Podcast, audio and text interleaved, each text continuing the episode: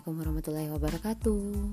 Sahabat semua Nama Muhammad dan Khadijah tentu tidak asing lagi bagi kita sebagai umat muslim. Mereka adalah dua sejoli Yang pastinya sekarang sudah berada di surganya Allah Dan dekat sekali dengan Allah namun kali ini yang akan saya bahas adalah tentang bagaimana Muhammad akhirnya menikahi Bunda Khadijah. Bagaimana sih ceritanya? Khadijah ini memiliki teman seorang wanita bangsawan bernama Nafisah binti Munya. Nafisah ini tahu setelah suami kedua Bunda Khadijah meninggal, banyak bangsawan Quraisy yang melamarnya. Tetapi Khadijah menolak semua ini. Nafisa juga tahu bahwa Khadijah takut semua lamaran itu hanya bertujuan untuk mengincar hartanya. Lebih dari itu, Nafisa tahu bahwa yang diinginkan Khadijah adalah seorang laki-laki berakhlak agung. Siapa lagi lelaki itu kalau bukan Muhammad?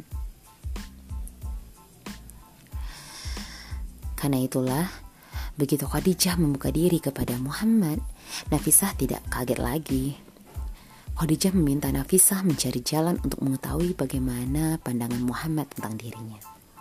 Maka, ketika Muhammad dalam perjalanan pulang dari Ka'bah, Nafisah pun menghentikannya.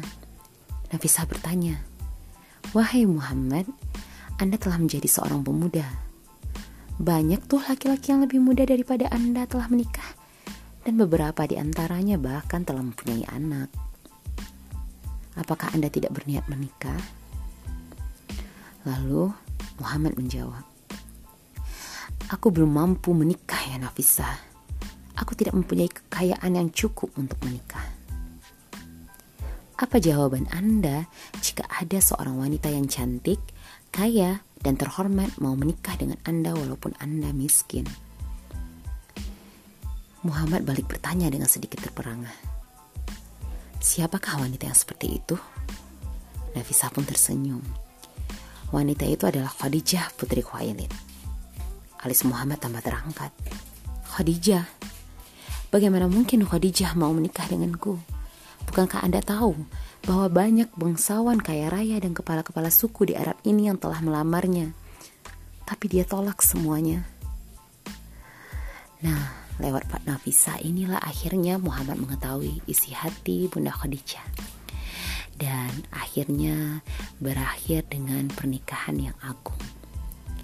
Bagaimana kelanjutan ceritanya dan bagaimana pernikahan mereka, kita akan lanjut insya Allah di podcast selanjutnya. Terima kasih. Wassalamualaikum warahmatullahi wabarakatuh.